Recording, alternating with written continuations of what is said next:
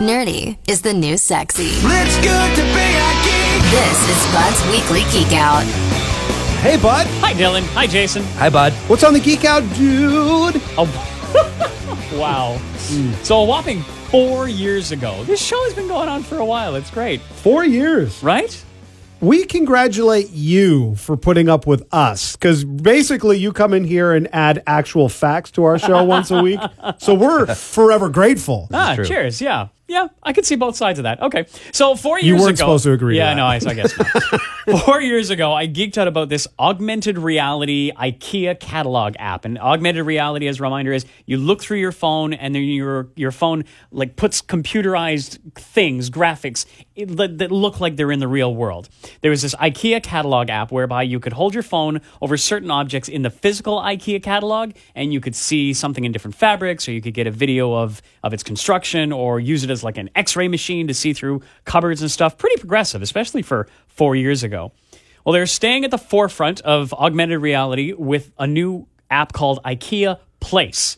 Now, quick disclaimer in an effort to make development of augmented reality apps easier, iOS 11, this is the Apple uh, and iPhone operating system, they came up with something called AR Kit. And IKEA has used this framework. So this is an iOS app only for now that I'm talking about. Uh, Android yeah, sucks. Shush, shush. Android does not suck. Yeah, I have no idea. I've never used one. Oh, you're such a.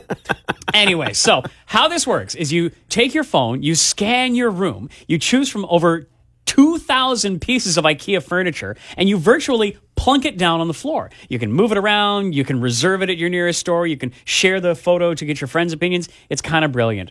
In the special effects industry, this is called pre visualization, and it's cool to see it in the hands of mere mortals when it comes to interior decorating. I know IKEA's got a lot of things, but 2,000 pieces of furniture? Yeah, and that's not everything in the IKEA catalog. This is all of their sofas, armchairs, footstools, coffee tables, and a bunch more, but not everything.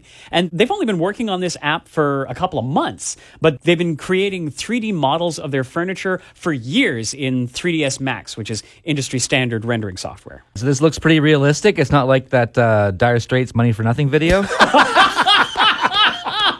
Was a great video, by the way. It really was. Good example. No, it's actually quite incredible. Kind of high res. The now that's all I can see. the The room scanning ensures that the furniture will be to proper scale. IKEA promises 98% accuracy on that. You can walk right up to the pretend furniture. You can inspect the details. You can walk around it to see it from all sides. And the most incredible part is the shading responds to the light in your room. So if you have a window to the right where you want to virtually place this chair, it will be lit from the right. Crazy. Okay, so will this app build my furniture for me? And by me, I mean my wife? No.